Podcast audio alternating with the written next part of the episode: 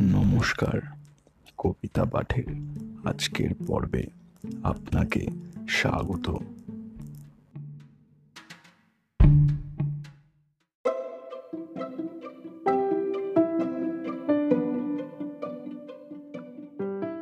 আজকে আমার নিবেদন কবি সুকুমার রায়ের কবিতা, বিষম চিন্তা।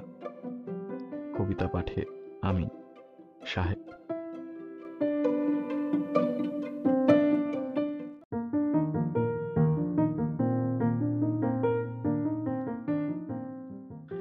মাথায় কত প্রশ্ন আসে। দিচ্ছে না কেউ জবাব তার। সবাই বলে, মিথ্যে বাজে বকিসনে আর খবরদার। অমন ধারা ধমক দিলে কেমন করে শিখব সব? বলবে সবাই মুখ্য ছেলে বলবে আমায়, গো গর্ধব। কেউ কি জানে দিনের বেলায় কোথায় পালায় ঘুমের ঘোর? বর্ষা হলেই ব্যাঙের গলায় কোত্থেকে হয় এমন জোর গাধার কেন শিং থাকে না? হাতির কেন পালক নেই? গরম তেলে ফোড়ন দিলে লাফায় কেন তা ধেই? সোডার বোতল খুললে কেন ফসফসিয়ে রাগ করে? কেমন করে রাখবে টিকি মাথায় যাদের টাক পড়ে? ভূত যদি না থাকবে তবে থেকে হয় ভূতের ভয়?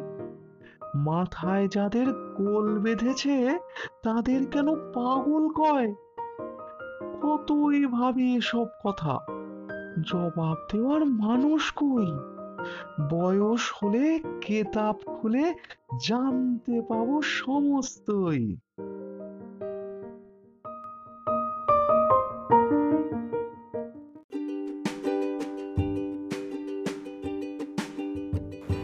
শ্রোতা বন্ধুদের কাছে অনুরোধ। অবশ্যই জানিও কেমন লাগছে আমার কবিতা পাঠ। আর শেয়ার করতে কিন্তু ভুলো না। তোমার শেয়ার আমায় পৌঁছে দিতে পারে বহু মানুষের কাছে। এছাড়াও আমার আপকামিং এপিসোডসের আপডেটস পেতে সাবস্ক্রাইব করো আমার চ্যানেল ধন্যবাদ।